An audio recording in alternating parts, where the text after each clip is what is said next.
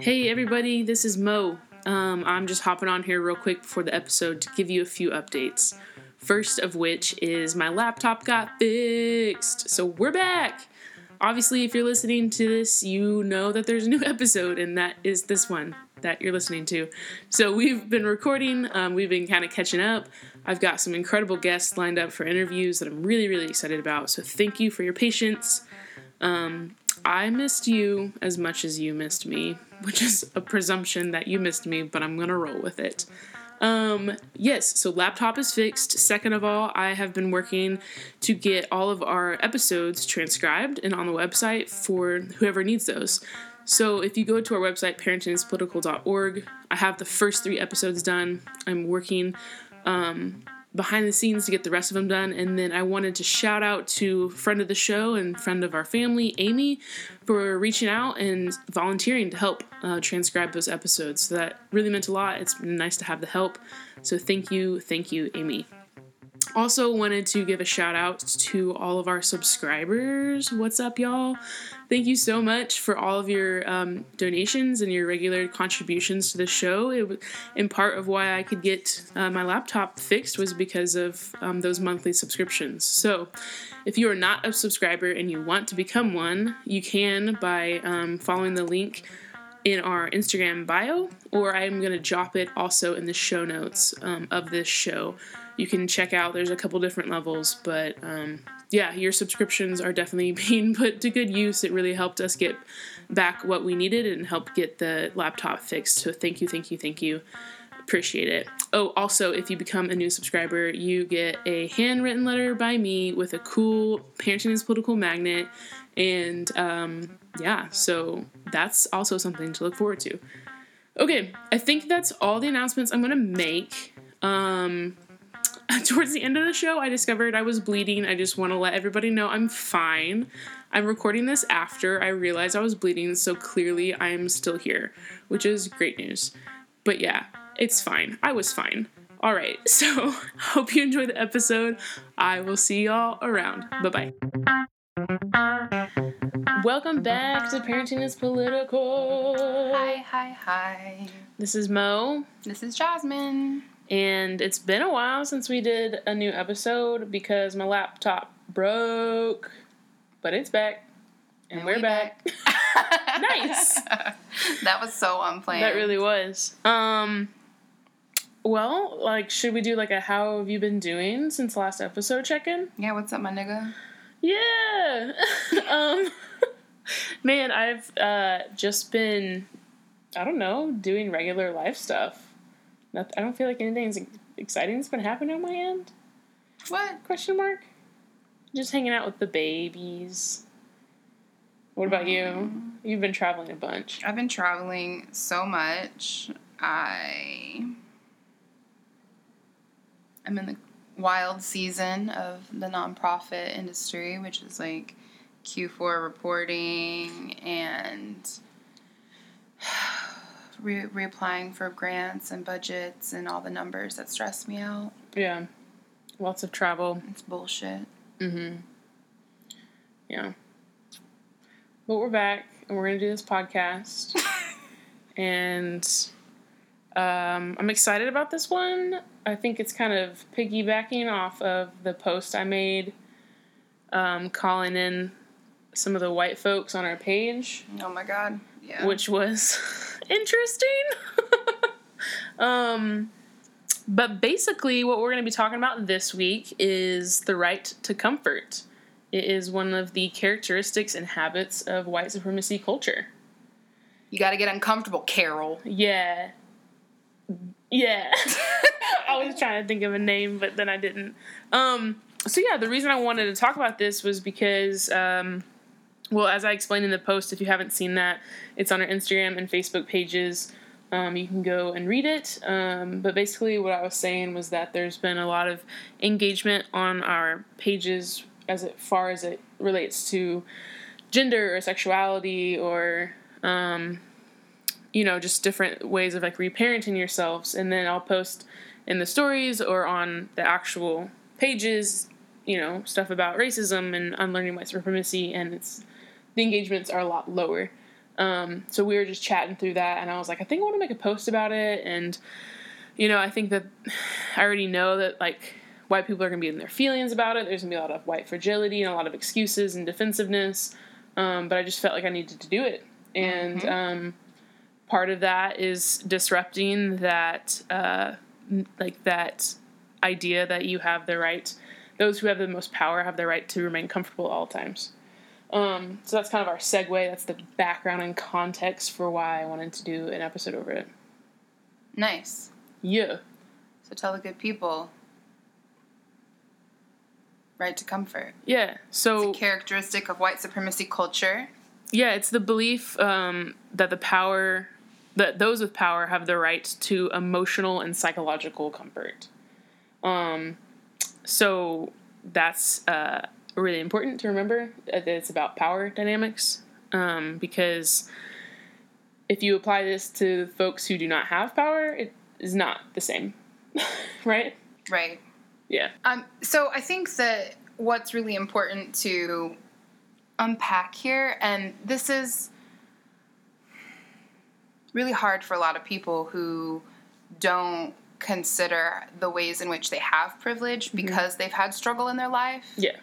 And um, so when we talk about comfort, particularly within the like capitalist American, you know, not American, but capitalist um, paradigm within the United States, the majority of folks who are striving financially are doing so with the hopes of obtaining comfort.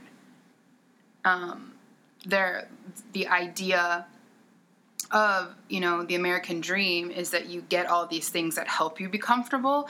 And so in a lot of ways it's the, like the it's antithetical to talk about psychological emotional resiliency and experiencing discomfort. Mm-hmm. Right? So people get a lot of pushback around that. And so when we're talking about privilege we're talking about power that was obtained at the cost of someone else. Exactly. Which is super important to define that. right Yeah.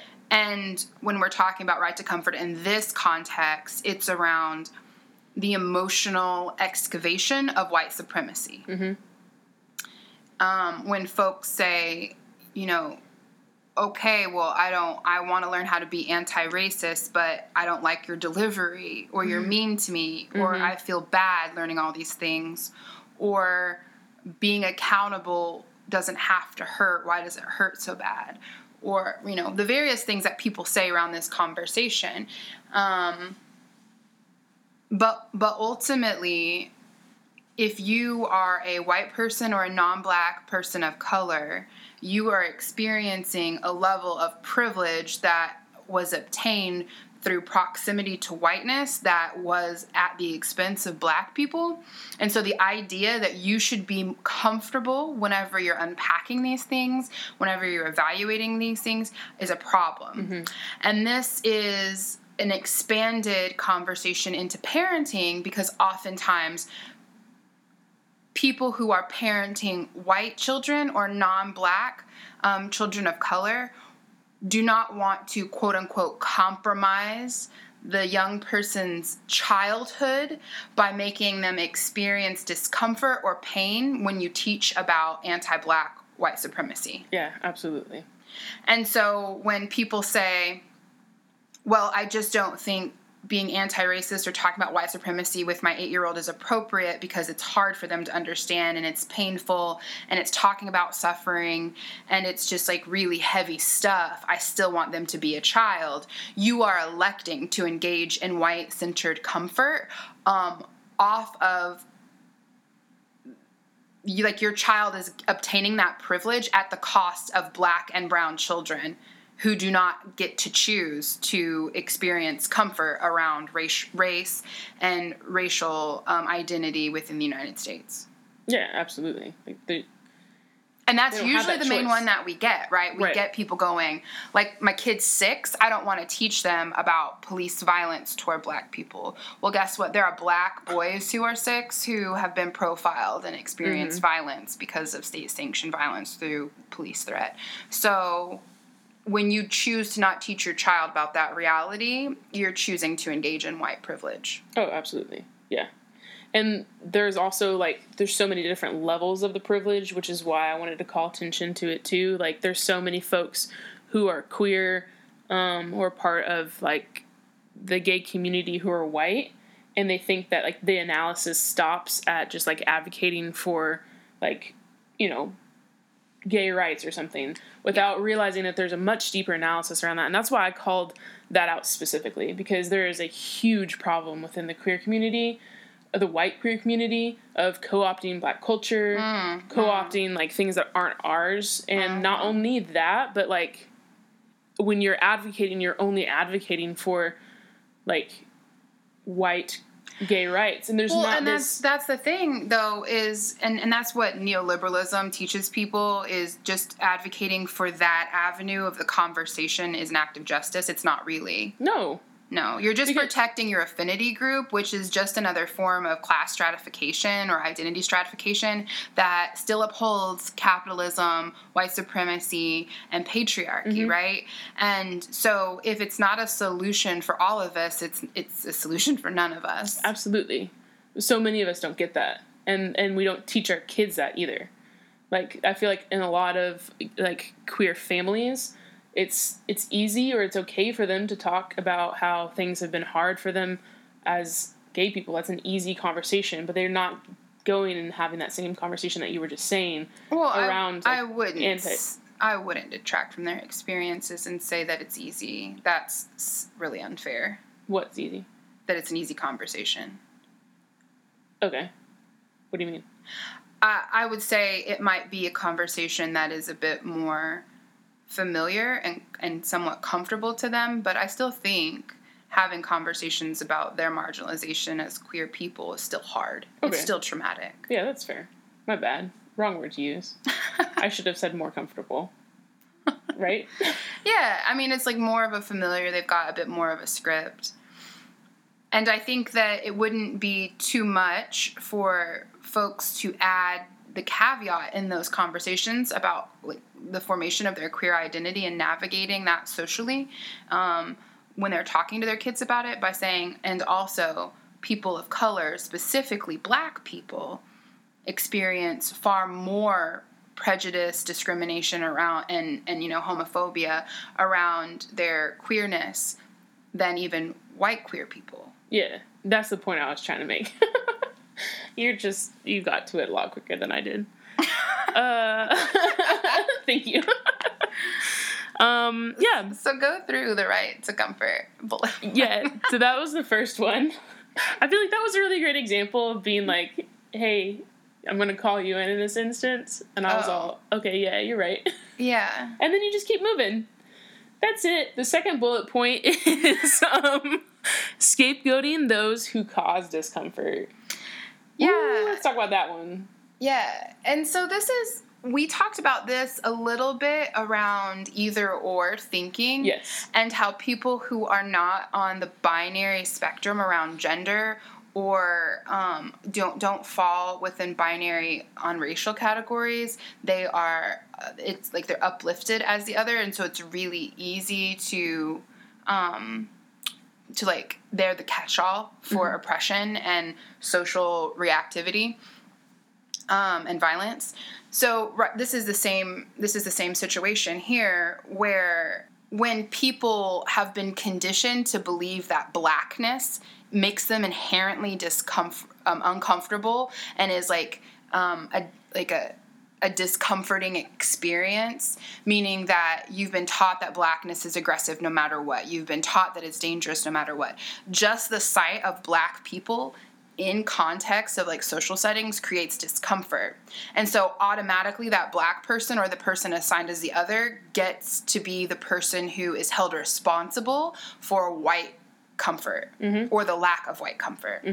And um, and so, you know, and then of course we have patriarchy that adds that layer of like paternalistic policing and sexist policing and then capitalism also if there's a disability that's wrapped into there it, that also creates discomfort because you're not this like eh, you know you're not this like ideal model of how you know you should function in, in your ability and your ableness.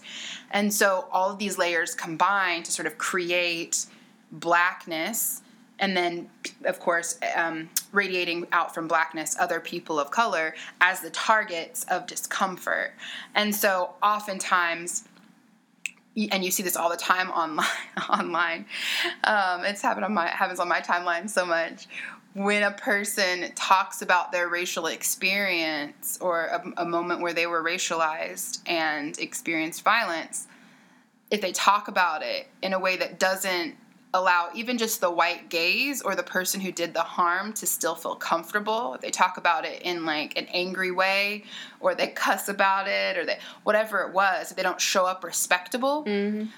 People will comment or engage with it based on tone policing or uh, like trying to reframe the person's experience rather than acknowledging the initial harm which is far greater than how the person is expressing the harm that they've experienced. And it's a pretty typical social paradigm that happens.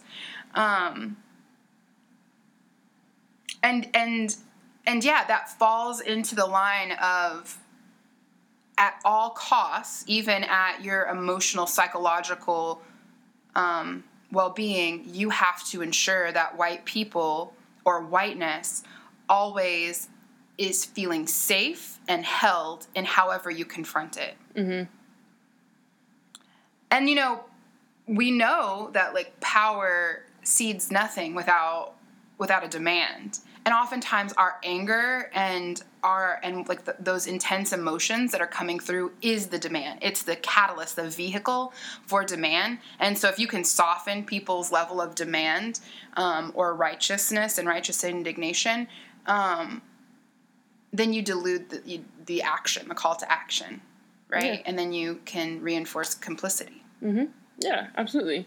It goes back also to that conversation we were having about like the fear of conflict, where you're always told, you know, like you have to be nice or like polite and present these things in like a way that's not going to offend anybody. Mm-hmm. Um, so just by showing up in a space and either like calling in or calling out things is going to like really upset people because the whole system of like white supremacy and capitalism and all those things that you were talking about is really built around this idea of controlling folks through the tone and the way they present messages.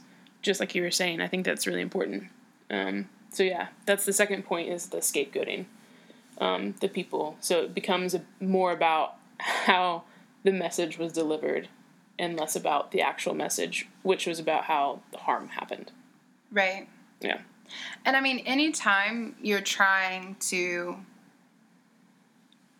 anytime really you're trying to heal or integrate as a person or confront things that have been pretty pathological, mm-hmm. whether they're, whether it's even just like interpersonally or internalized, um, it's not comfortable. No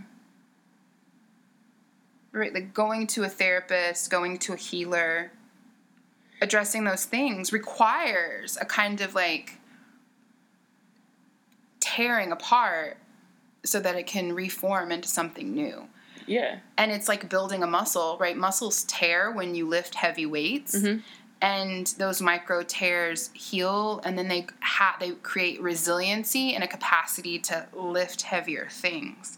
Yeah. and that's what happens to us when we're in this psychosocial development around um, a racial analysis and praxis. That is to say a racial like understanding and a practice or how we're choosing to live.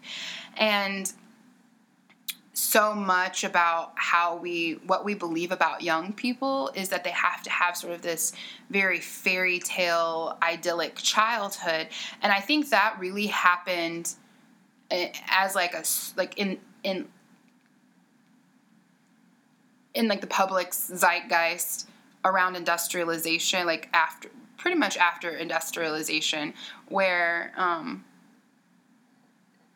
because of manufacturing shifts and the development of corporations, kids were no longer like farming and a part of the workforce with young people or with their families, and there was it became you know the shift became more of one parent staying home and uh, creating sort of this culture for young kids. And our kids were less integrated into like a community where they were active participants and they were more just like shepherded by ideally like a female figurehead mm-hmm. um, that stayed home. So i mean that was really like the the that movement that social movement in the united states and the way that our society changed also impacted this idea. And then of course like consumerism and commercialism has done a really good job of beefing up the message around like magical childhoods. Um, but even within that like commercialization and marketing of uh, of like a nostalgic childhood black and brown children have always been outside of that. Mm-hmm. oh yeah. Right? Yeah. So it's it, this was a, this one's a really really hard one for caregivers, particularly if a child has already had some trauma or has like a disability or something that's really um, already like socially stigmatizing.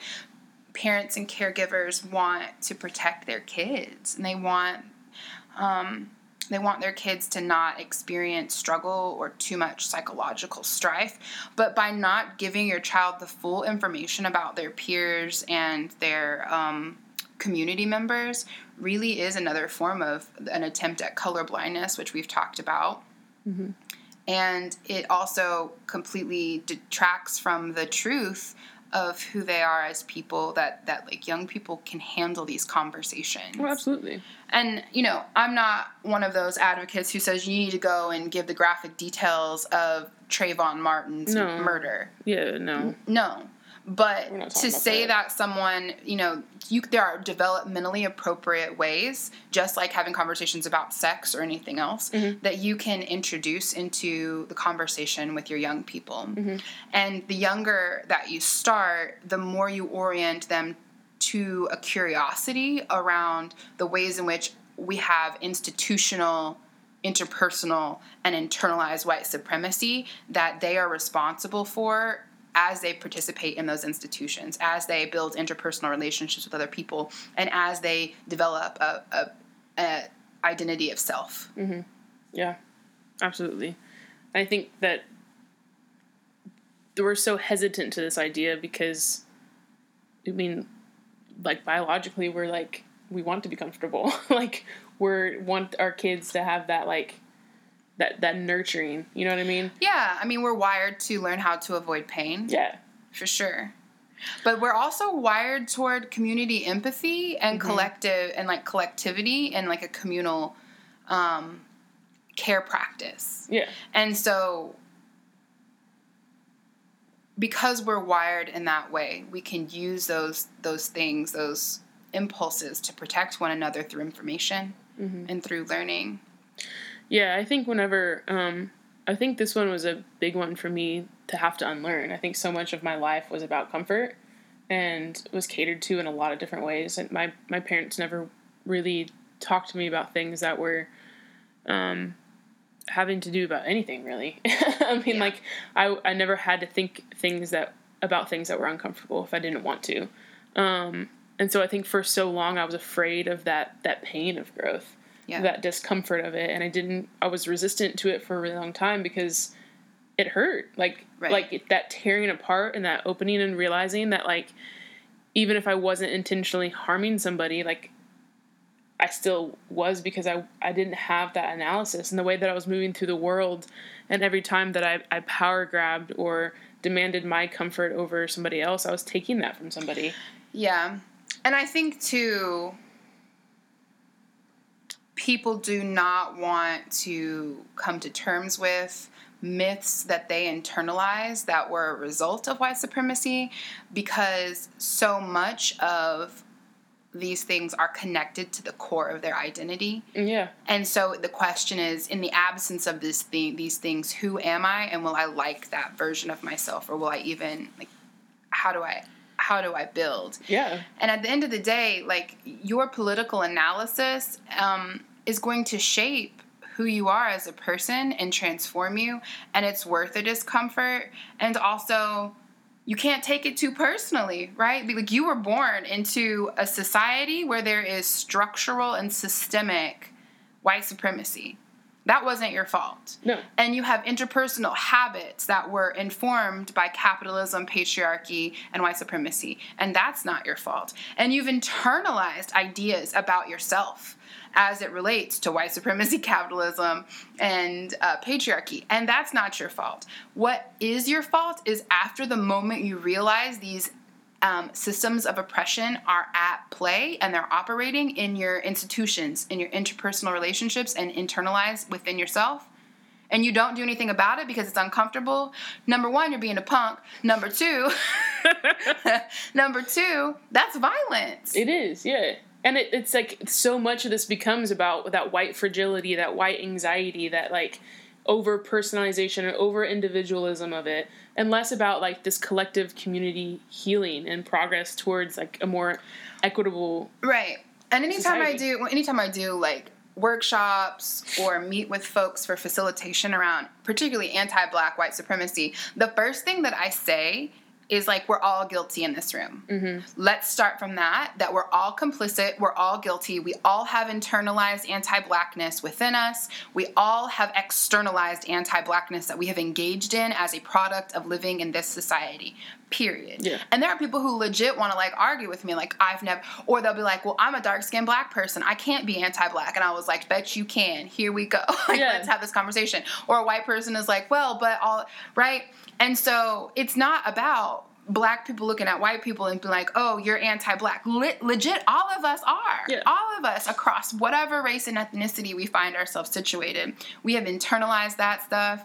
We have we externalize it. We uphold the systems and engage in it. And the only way for us to start agitating and creating new systems that are that are oriented toward justice is by acknowledging those three eyes that I said. The institutions that we participate and why how they're built in in white supremacy um, the inter- interpersonal relationships and the internalized personal beliefs that we have. You can't change something that you don't know you even have. Oh yeah, absolutely. You don't know it until you know it. You don't know what you don't know. You know? And then and then my favorite phrase that my best friend Danielle got me on a mug is then you have to forgive yourself for not knowing what you didn't know until you knew it. Yeah. Right? Like it's That's what I drank my coffee out of this morning. oh how apropos. I know. It's like I knew. I didn't know. So so yeah, that is Yeah. And the third layer of this is when folks have this really obnoxious response, Tell us. Which is putting their discomfort around learning about racial violence or some sort of oppressive thing on the same equal playing field as the person experiencing the oppression. Like it makes my name is Carol, and um, my feelings were hurt the other day because my friend Jasmine, she said that like she was racially profiled, and I said, well, like maybe you weren't, and then she said, well, like why are you doubting my experiences? That really is offensive and hurtful, but like it hurt me that she was like not believe, right? Like that's Yeah. that's what happens. Yeah. Did you like Carol? Yeah, it was a nice white lady voice. Uh, so I talk up here when we talk like a white. yeah, no, like they're equating their personal experience with being uncomfortable with like the entire experience of a racial anti-black system. Right. Yeah. And It's not and the that's same, some honey. and that's your discomfort in that is somehow equal to the anti-blackness I experience. Nah, dog. No, it's not gonna. It's not how we work around here. And you know, it's so it's so funny whenever I see our children or other black children compared to their peers and how much more self-determined and resilient oftentimes in comparison. Oh my gosh, yes. And it's because of this. yes. Right? It's because young black kids and non black people of color have to contend with being racialized every single day. Every single day. And if their parents are having these conversations with them at home, they're conceptualizing it in a way where the young person is learning, like, wait, okay, it's because I'm black that my teacher said my hair texture is like a dog. Mm-hmm. So how do I learn to navigate through those feelings and still um, develop generative relationships in community with people who are still engaging in unchecked unchecked anti-blackness toward me. Yeah. because in so many ways our our black kids and non-black people of color they still have to have good working relationships with people who are flagrantly anti-black and engaging in white supremacy culture. So they learn to navigate their differentness um, and they learn to navigate the learning edges of other people really early Yeah. Whereas in many cases, young white children, they don't have anyone really challenging them till after they leave home or at university and college, where they're like suddenly their minds blown that people have debates and want to argue with them and want to confront their worldviews. Yeah. And then they have this crisis of identity. Yeah, and then they usually scapegoat that person for being like a troublemaker or like the person that just calls stuff out too much. So going back to that second point of like you've only had so much comfort in your life, and then as soon as somebody in college or like outside the house is mm-hmm. like, "Oh no, that's really fucked up," and you're like, "Oh, how dare you Right. tell me that?" And this is why also you see in digital spaces white folks favoring uh, racial educators that really have like the, the kid gloves on. Yeah, and remind those white groups of white people of their, their deep goodness. And that they're so redeemable. And you know not everything about you is bad and i just i'm always really suspicious of that. There's one thing to be like affirming of people's basic humanity and dignity and giving them respect because they all deserve that. Like we all deserve that. But there's a level of rigor that has to be engaged in which is not comfortable. No, absolutely not. and so when you soften the conversation in service of making sure you don't lose white audience members, those white audience members deserve to be lost because they weren't there in the first place to actually do and be about the work. Yeah. Because the work is them experiencing discomfort. Yeah, you have to have that discomfort to grow. You're not going to grow if all you're getting is like these positive, it's okay, Right. take your time, no nothing to worry about. No, there is some shit to worry about. People Not are people dying. don't have time. People are dying. So, no, fucking get off of your couch and do something about this. Like there has to be that urge that that urge Not to do urgency, something. Not urgency, but like but like this call to the yeah, now. Yeah. That's why I was like in the middle of urgency. I was like, wait, nope, not Mm-hmm. that. But like there, there has to be that that motivation to push yourself to do that. And and and that's the key though too is that that has to come from within you. You can't always be expecting like this work to come off of the the minds and the hearts and the labor of black people. You have to take up the mantle yourself. Mm-hmm. yeah, I mean, it's just this energy of like, if you came here to free me, you don't need to be here. But if you came to free yourself and and and together, like we free each other, that's a different conversation. And the other thing that is not stated in like just explicitly in in racial justice conversations and racial education spaces is that not all white people will survive this work. Oh yeah, that should yeah. You're right. That's never really talked about. Yeah, everyone assumes that like eventually all white people would no. No. There are white people who will forever be in opposition to this conversation. Yeah, you're right. That's a really good. And it's not about a learning edge or like uh, not having the cognitive ability. It's because that's their choice mm-hmm. and that's okay. Mm-hmm. Let them go over there and like languish in their dying generations. And I'm not talking about older people because I know 18 year olds right now who are like real invested in you know systems of oppression mm-hmm. in in like deep deep anti-blackness. But like not everyone comes along with us on this journey and that's okay. Yeah, yeah, it is.